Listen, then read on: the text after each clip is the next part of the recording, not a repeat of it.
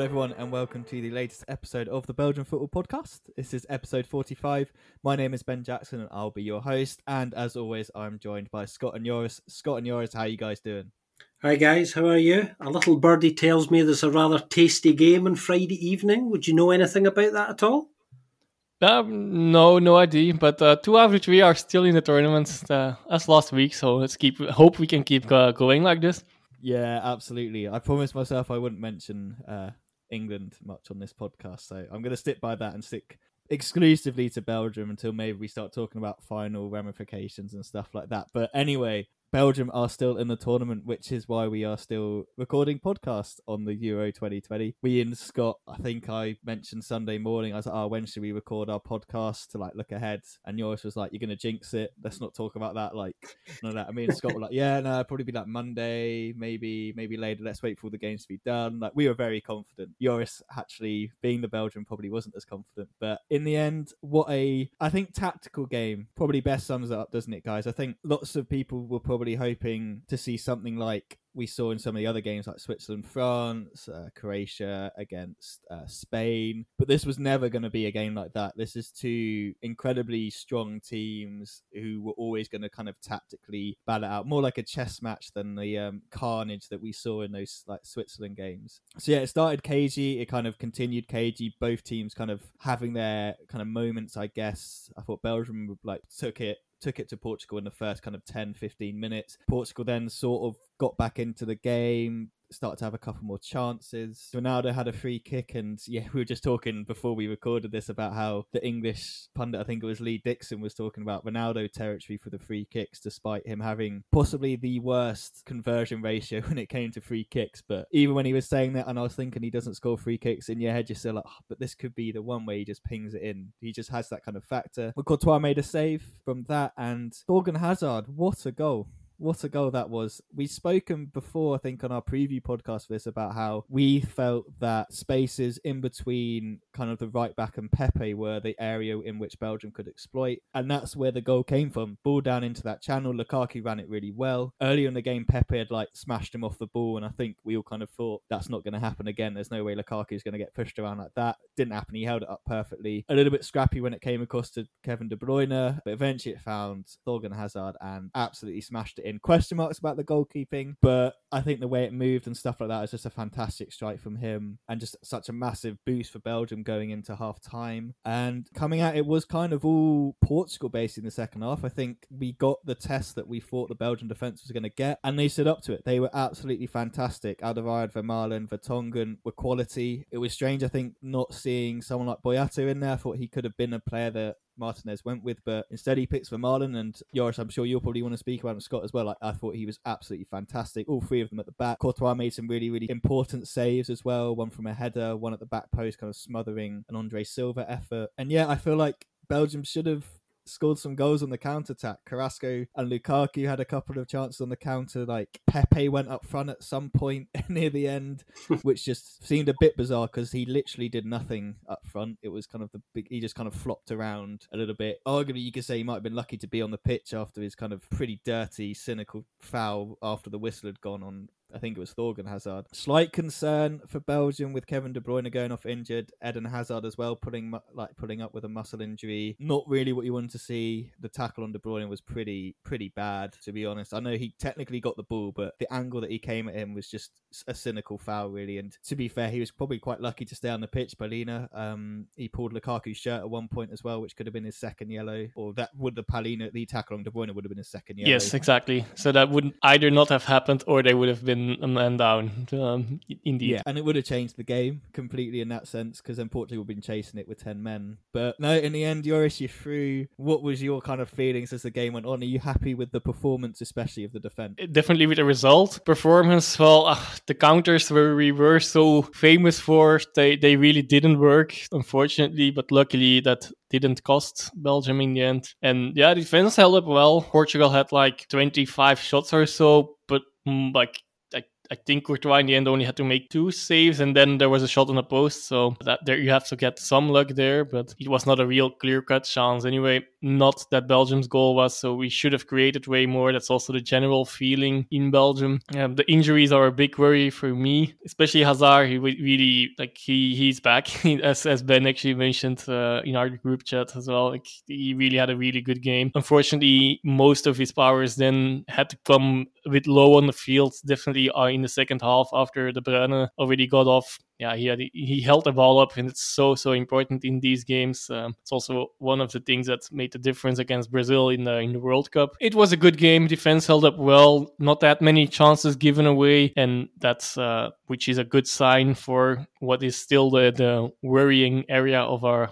of Belgium. At least they were tested and they, they did well, but uh, um, they will be tested more against Italy, I fear. Yes, no, definitely. I feel like we'll obviously we'll get on to Italy more, but I feel like they have a much more kind of dynamic style of play compared to Portugal. I felt Portugal's build-up play was very, very, very slow, especially in the first half. I feel like they picked it up in the second half. I thought they were a lot better, but I mean, the defense, I was so impressed. And like, yeah, like a, you mentioned there, Hazard, like it he's not like as explosive as he used to be in terms of pace, but his ability just to win free kicks, go past players, like you could just see that football intelligence that he's got, couldn't you, Scott? Yeah, I mean, I think the thing that impressed me most about the the Red Devils' performance, guys, was actually how how controlled it was. I thought all of their experience actually really really started to show. Joris made a really good point about the Belgian press being a little bit critical of the fact that uh, the performance wasn't more attacking in nature and and played, I suppose, at a slightly higher tempo which is what we're used to seeing when they play. But I think you, you can you can't do that in every game. And when you get down to the really serious business, you know, of, of knockout football um, at big tournaments like this, then you have to be prepared to adapt a little bit. And I was impressed by how much they adapted. So much so that unfortunately, yeah, they had to kind of drop that natural high tempo game that they would they would choose to play and um, just slow things down to to try and control the game. The first half for me was there was a lot of kind of cat and mouse. Really, both sides were kind of feeling each other out, and I didn't really feel that Portugal were particularly offensive at all, or even interested in in any real offensive play in the first half. It was the goal you know, and what a goal as well. What what a hit that was. That that they kind of opened the game up and forced Portugal to come out in the second half and press harder, which they did, and have much more of a go. Goals change games, of course. You know, football and cliche, and and you know this is the perfect example of it. I mean, despite all of the Portuguese pressure in the second half, and you know, I know some of the Red Devils squad after the game in their interviews were talking about um, how they felt to a certain extent they were hanging on, and it didn't really seem that way. Kind of watching it, I, I thought they they managed the press and the Portuguese intensity really really quite well. The defence, which is the first time it's been tested in probably since the World Cup, actually coming back to what Joris said, qualification campaign as we know was absolutely flawless. The group stage here has been pretty flawless in terms of the results. So that was the first game where really they they had to withstand any proper pressure, um, and they did it very well. I thought Vermaelen was brilliant, actually. I thought you would never know here's a 35 year old, almost 36. He didn't look leggy um, at all. I know some people wanted to complain a little bit afterwards about why Martinez didn't freshen things up a little bit earlier than he did. Why didn't Hazard come off, which would present him getting injured? But actually, you know, hindsight's a wonderful thing, isn't it, guys? You know, it's it's not, you know, it's just, it's just one of those things. But the, the the ability to contain Portugal while still basically playing positive football was what kind of impressed me the most. And the the goal was just, yeah, I mean, the technique there was was unreal. I mean, that little sidestep that uh, Rui Patricio makes, which just left him slightly off balance, which meant he was never getting it, was just just just a fantastic goal. I think I think the there's a lot of positives despite the injury worries. I think going into the Italian game because not only have they come from behind to win a game at the tournament now, they've actually managed to adapt, adapt their game, and not many sides have to kind of get a result. And the big question mark, the defence has kind of stood up. I think De Bruyne might be okay. I mean, we might not see 90 minutes from him um, against Italy. He might not have that in him, but I'm, I'm, sure he'll get some game time. I'd be surprised if he didn't, mainly because he was walking walking on his ankle as well. Hazard is the much bigger issue because, as we all know, it's a it's a muscle issue. Been for some tests tests, uh, which have all been very secretive, as you would expect and hope them to be. And today, both players trained indoors uh, to be kept away from prying eyes. So the only people who know the truth are those inside the camp, of course. Um, so we won't know until you know pretty close to kind of kickoff or thereabouts. I would imagine as to kind of what's going to happen. So we just need to wait and see. Yeah, I, I'm I'm um, I, I have nerves about Friday because the Italians are the side that have impressed me more than any other team. They're looking very very good. Mancini's got them playing some fantastic football and has completely changed their mindset. So I think um, we're in for a hell of a game on Friday. Yeah, no, definitely. I think the games it's probably the kind of biggest one in terms of one of those teams going forward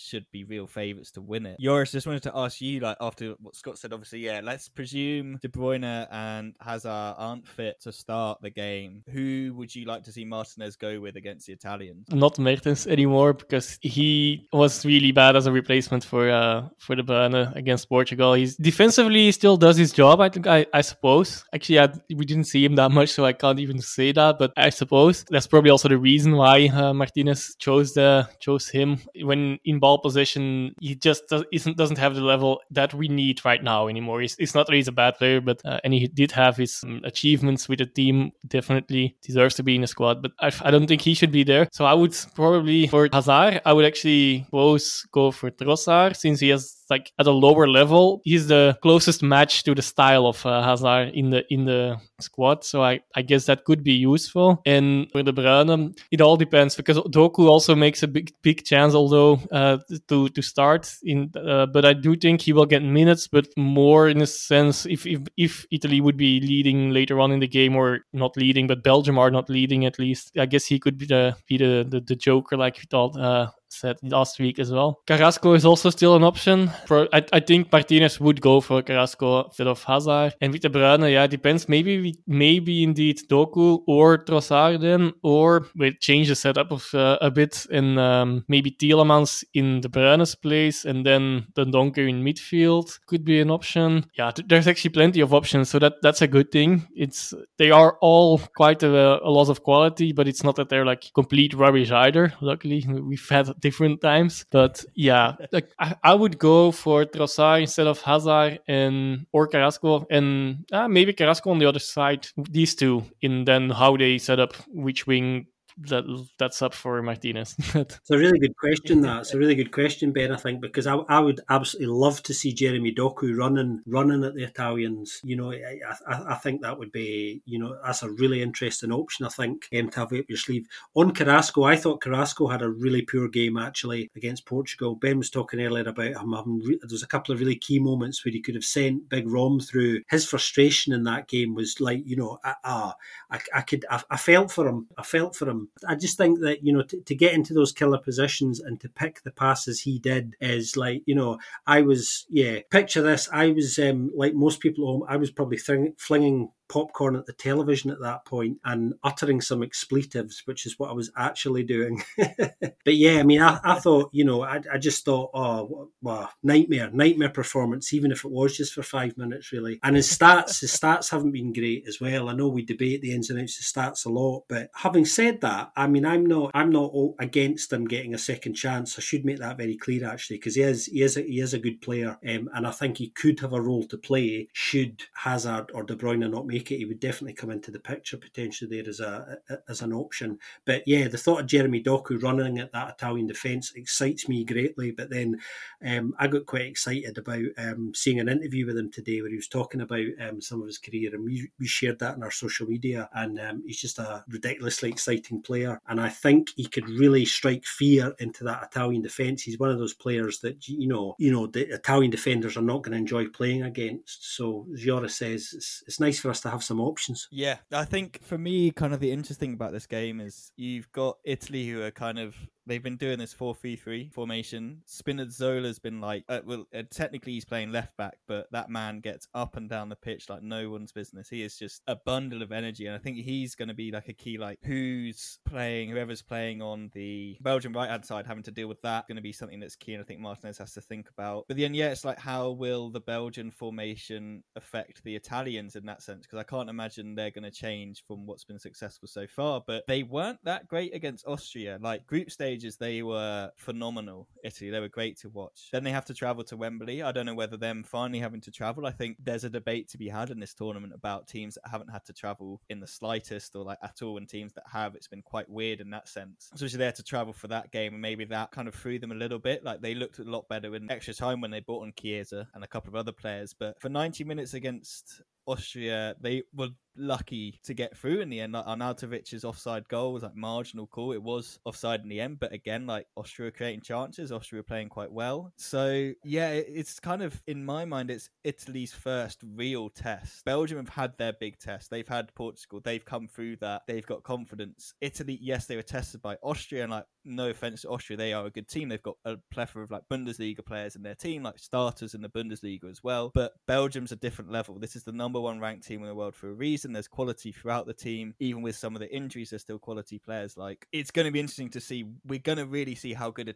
Italy are, aren't we? I think, like you said, Scott. I think manager wise, they've got one of the best managers in international football at the moment in Mancini. He's a quality manager. He's been quality wherever he's been. I think it's going to be such an intriguing game. I think it's going to be almost similar to the Portugal game in that it's going to be a real tactical battle and kind of both teams are going to be feeling each other out. And yeah, I, I feel like we kind of know what Martinez is going to do as much as we want to see Doku playing and starting. It's going to be Mertens, isn't it, that he's going to start if he has to make a choice. And if he, on the other side, he's going to play Carrasco as well, like he's done that in the earlier games. Like he will go Mertens and Carrasco in my mind. I feel like that's just something he'll do. I think so as well. I, I think I agree. Yeah. I think that's at least what you'll start with. The one thing I, you know, over the last couple of days, I've been thinking about this game particularly is the fact the Italians like to play quite narrow in the midfield. Most most of their play uh, comes through the middle, and I think that that could, if the Italians don't vary that for once, I think that could play into the Red Devils' hands quite nicely and could benefit the defence. Which, although it stood up, is obviously still still the weakest area of the side and, and, and a bit of a worry against a top side like the Italians. But if they if they persist with playing quite narrow, which they like to do, I think that could help because that long-standing worry that I, I talk to people about quite a lot. I talk about gaps between midfield and defence, which might not sound that interesting, but you know it keeps me awake at night, guys. I can assure you, it really does. I think if the Italians play narrow, I think that means that that gap is less likely to become a problem. I think um, so. I'm going to be quite interested to see how the Italians approach this tactically as well, and what are they going to change early on to to sort of tinker with that system a little bit. So I think you're right, Ben. I think you know, much like Portugal, I think this is going to the first the first third of this game is very much going to be feeling each other out a little bit. I think I think Belgium have to try and set the initiative like they did against Portugal again, and even if that means controlling the game without necessarily creating too many inroads, I think that's really important because you know, as everyone knows, you know, it's much less tiring to be in possession than it is to be out of it. Yeah, so I, I do think we will set up more after. or less, or actually exactly, depending on the, the players available, of course, but um, the same as against Portugal. Also laying in a bit deeper so that these more dynamic attackers of, of uh, Italy just have less room to to run into after uh, behind the defenders. And well, actually, the, the system could also work against Spinazzola since it could also really hold him out um, better in a, in in the formation they were in now, and, uh, and then creates uh, something when he has to run back, which he indeed does. But there will be some space uh, there, of course. Yeah, if he indeed does that, at least he has been doing that. Let's uh, still put it that way, because indeed I can see both coaches tweaking a little bit especially to yeah uh, the many things will happen will happen there and mm. yeah also uh, wanted to uh, mention the same thing as scott like the, the compact play like belgium is attacking on the wings so and, and, italy is more the compact inside game so there might be some room on both wings even if they do that again interesting point you made just there, Joris, about kind of exploiting behind Spinazzola. We've seen already in this tournament, I think it was against Denmark, that Martinez pulls Lukaku just a little bit further wide and gets him running that channel. And he likes to get him doing that on the right hand side, so or the Belgians' right hand side. So that will be behind Spinazzola. So if that space is there, that quick transition play, just like a quick ball into that channel, and Lukaku's away. And let's let's kind of be a little bit looking back at and take some context from the league. Lukaku's terrorized Serie A defenses all season. He's now up against two of the best defenders in Serie A, but he's not had a problem with Serie A defenses yet. Donnarumma will know all about him from derbies and stuff like that. Like he will he wants the golden boot. He's now without Ronaldo, like the door is open for Lukaku to get that golden boot. I just feel like he could have a massive game. I feel like he's gonna have so much confidence. And I feel like again, like I don't know, we kind of mentioned this about Carrasco and like, yeah, he's gonna be playing in Spain. Like maybe you put him in because he, he's played in Spain. Like Mertens has played against these guys as well, like pretty much almost his entire career. He's played in Serie A against these guys as well. So maybe Martinez will think, okay, well he knows how he knows their strengths and weaknesses and stuff like that. It's just down to him to exploit it. Yeah, I don't know if you guys agree with that, unless you think it's kind of like one of those weird things that you think about a little bit and think how much of an impact does it really have that Lukaku's played these guys all the time. I think I think it is a big factor actually, and I think it'll be certainly. I mean, not that he needs any more motivation than he's already had, because he looks like to me he's he's been one of the most impressive players in terms of not not just the goals he scored in the tournament, but you know how up for the whole the whole experience he looks. You know, he really means business. He's right on it, and his frustration the other night uh, with so many wayward passes against Portugal, actually, I thought was a really positive thing because sometimes you know players in that situation when they're playing well, like he has been, can get a bit sulky, um, which is never a good thing. Uh, but I thought his response was actually kind of quite positive. He was very communicative with his teammates, which I thought was which was nice to see. I, the interesting thing for me is everyone's going to be watching him, but Martinez is never given enough credit for tactically how sound I think he actually is. He's a much better coach tactically than people give him credit for, and I just wonder whether there's a potential ace up, up his sleeve here tactically because everyone's aware of Lukaku, everyone's talking about him and watching him. Is there something in place that they've been working on that might just allow somebody else to come up here and I'm not saying that somebody else is going to score the goals that'll win the game, but Lukaku could almost be your decoy here as well, you know, because there's so much concentration and emphasis on him. And I just, I just wonder. Yeah, you know, and tweaking Lukaku to the right, indeed, he's, he's done that plenty. Even uh, when they both were at Everton, uh, it happened a few times, yeah. quite a few times, even I think yeah, that might be a good option. For now, I have to say, yeah. like, one more thing. Like, if there's one player sulky, yeah. then it is Lukaku. I'm not saying it's a bad thing, but I just have to say that again. He, he's always uh, on on such things, like, which is quite annoying as a as playing with him, I think. But I, I think everyone is knows that he does it for the best, and the players in this team won't make an issue out of it. And well, my nightmare really is that Mertens starts, and that that would be the reasoning. But um, let's hope that if that happens, that uh, that he proves me wrong regular, regular listeners will know that um, our, our Joris is quite superstitious, aren't you, Joris? So that that's something to kind of watch out for. But yeah, is, I'm, I'm just you know, not that yeah, not that much in favor of Mertens starting a game um, in the Devils anymore uh, at this time in, in his career. That that's all. but uh, it might indeed happen. Uh, Martinez, yes, this kind, seems to have this kind of thing for like legacy, which is understandable, but I'm not sure if it mm. would be the, the wisest choice here. But well, I'm just one of the 11 million co- coaches that Belgium has now, so. yep. There's only one that matters at the end of the day. right, let's kind of a little prediction, and then we'll kind of move on to just something else as well. Scott, do you what what are you what's your prediction for this game? Like, do you think Belgium are going through? Do you think this is just going to be a step too far? Do you think Italy are too strong? Like, yeah, what's your kind of gut feeling? Oh God, my my predictions this season on a number of things have been spectacularly, brilliantly wrong. Um, so I've I've really got to up my game. I I don't know about the score, but I I think it might go to extra time. I think it might just need that little bit of extra wiggle room to, to get the Red Devils over the line. But I, I'm more confident today than I have been since, since yeah, for a couple of days. But I, I do think Belgium will win. And then we've got the interesting conversation, which hopefully we'll be able to have in a few days, where um, we'll have to address the, the increase in expectations that will then go with that, because it'll, it'll certainly go up uh, several notches should that happen. Joris, I'm going to ask you it slightly differently because I know that, yeah, you'll have like. He won't answer. Exactly. no, yeah, I'm more. It's kind of like how how confident are you in the side going into the Belgian game? And then secondly, how happy are you that you've got further? so confidence, well, I really can't say because it, it really depends on the yeah. The, our two best players are out. Come on, like or not. That's like yeah, that, that, that makes such a difference. yeah. And and the rest, well, it's more of a petty thing. But yeah, well, it is. I would actually rather have played them myself. Um, either of those, to be fair. Yeah, knock them out instead. I think everybody. I think everybody should check out Joris's personal Twitter account 15 minutes before the game starts. Once he's seen the team lineup, and you can tweet us your your live pre-match fears. that Joris, will be once fun. seen the, the starting eleven. How about I'll that? start writing now. I can I can write all the options, and then you will Martinez will surprise us, or Mancini will uh, surprise us. yeah. Yeah, well, I mean, he's definitely got a surprise up his sleeve still. Like I say, tactically underrated. I mean, I, I honestly never thought it was. I, I knew it was a possibility, but I didn't think Vermaelen was going to start. And then when I saw the starting eleven against Portugal, I thought, do you know what? Actually, I think all things considered, he has actually picked probably the strongest eleven he could for the nature of the game, and I think he'll probably do the same again. Let's just keep our fingers crossed that Eden and Kevin are um, Yeah, good enough Vermaelen, to play You have to most of the game. me. Yes, sometimes you have to. We do, we do, yeah, we do. Absolutely. Joris was right on that.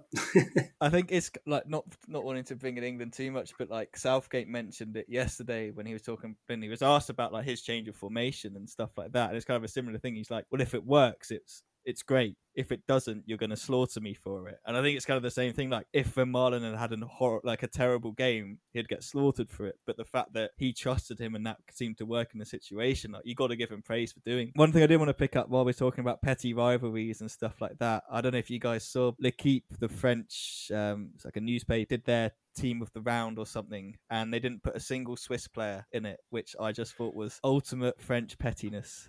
Um, but I have to say, I very much enjoyed that that game. Um, I, I also have to, to, to jump on that quickly. Like uh, the Germans did well built, so it's not the most uh, renowned paper, but yeah, they did something similar. They they had something like the all uh, this amount of uh, words um, in millions is is out now, and they didn't put any German player, but all other teams were involved, like the the Dutch players that were kicked out and the French and so on. So it's like taking across countries, I guess. amazing, amazing. Yeah, it was quite. It was quite funny to see the Dutch go out as well. I have to say. One thing I did want to say, if you're listening to this as an Englishman and stuff, and you're kind of looking ahead to the game against Ukraine, it is they are kind of our adopted team here at the Pro League uh, as, as a kind of Belgian football podcast because they have quite a few pro league players in their side. So yeah, don't underestimate Ukraine. That's for sure. They've got some quality players. Yaremchuk, he's been fantastic this tournament. I know he didn't score in the last game, but I think he's just been really, really good. Bezus came on, which made me very happy. Makarenko came on. Like Sobol's played some matches. Like they're all getting game time. And I think didn't Bezus go down instantly when he came on? I wasn't watching the game. I was listening on the radio, and I'd been calling for Bezus in all my friends' WhatsApp groups. And um, but he did something ridiculous, and everyone's like, "Oh, is this the guy you were talking about?" It's like, yeah, yeah, that's the one. So who knows? Maybe we're going to see a Bezus winner to knock out England, and then it'll be Yaremchuk against Belgium in the final. Who knows? But yeah, just kind of a shout out to if you're an English fan and you're kind of looking at Ukraine and not recognizing some of their players. There's some quality players in there, and a lot of them, like even looking at Malinovsky, got Pro League history in that. So Pro League players are still in it. Belgium is still in it. England is still in it. Scott's now basically Belgian. He can ditch Scotland for the tournament. He's just fully behind Belgium, so that's cool. Um, I always was really. I'll let all listeners into into a, a- a secret. I always was and have been for a long time, and I've paid very little, if any, attention to the Scottish national team. team Oh, they just never qualified, Never given me a reason to. Until now. yeah. yeah, I mean that, that, that was the big success in itself. That's that's the story as far as and that. yeah, the thing back on particular Malinowski, and team I, I feel he concerned, still has to explode Yeah. because he's quite disappointment in my fantasy pool as well. Yeah. you know, pools like I keep him in, um, like my Genk pride is still there, but yeah. like yesterday's performance, well, he, he's also a bit mismanaged by Shevchenko, to be fair, but still, uh, that's a different topic indeed.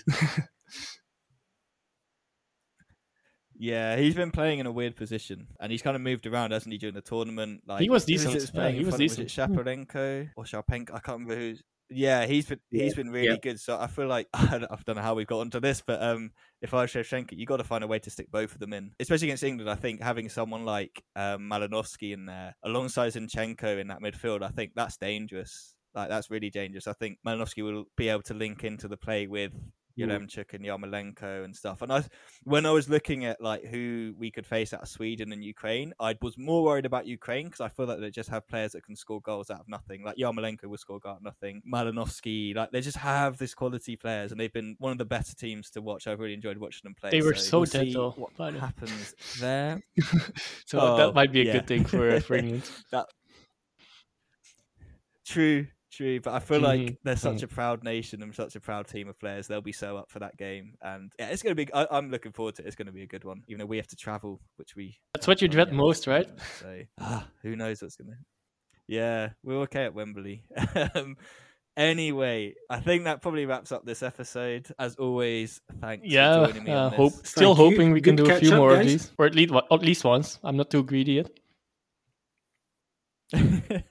Absolutely, yeah. So if Belgium do get through against Italy, we'll obviously do another one of these and look ahead to a semi-final against the Swiss or the Spanish. Who knows which one of those teams it could be? The way Switzerland played against France, you can't rule them out at all. They were fantastic. So yeah, we'll do another similar podcast looking ahead to that. And yeah, we'll also we are like as I've said last time, we are well and truly planning towards a pre-season preview. We teams are releasing kits. We've got some exciting signings that have been made. If you follow us on social media, you'll see all of that. Mechelen got hammered seven two in a friendly today, so everything's kind of getting. There's a real itself sorted for transfer soap going uh, on as well. Yeah, Balikwisha's transfer story. By the time hopefully we get to record, he'll be in Antwerp or in Bruges, or maybe he'll be somewhere completely different. It's all just a smokescreen. Who knows? But we'll keep you updated on our social medias, and then yeah, we'll kind of do a breakdown of all of that. But yeah, as always, thank you to Joseph McDade for our intro and outro music. Another shout out also to Freelance Football Ops. Uh, if you've been watching the Euros and you feel like you want to get involved in the football industry, you definitely need to check out Freelance Football Ops. They find jobs pretty much covering every sort of area that isn't playing or coaching. Just look for them on Google or find them on Twitter. They're quite active there. And yeah, hopefully, fingers crossed, we'll be back again next week for another episode. Uh, but in the meantime, if you enjoy listening to the podcast, we've got loads of old episodes you can go through from the season, our like awards special, uh, a couple of like update podcasts as well that we've done. So definitely check those out. If you like what we're doing, definitely give us a review on the podcast kind of app that you use. And if you want to get in touch with us, it's really easy to do. You can find us on Twitter. Uh, it's at Belgium Podcast. You can also find us individually on Twitter if you want to use us for any sort of podcast or just kind of pick our brains or anything. I'm at BenJack94. Scott's at Scott underscore coin and Joris is at Joris underscore bet. Alternatively, you can also find us on Facebook and Instagram. Or if you don't want to use any of those social medias, you can just email us. It's BelgianFootPodcast at gmail.com. So yeah, thanks again for listening, everyone, and we'll see you very soon on another episode of the Belgian Football Podcast.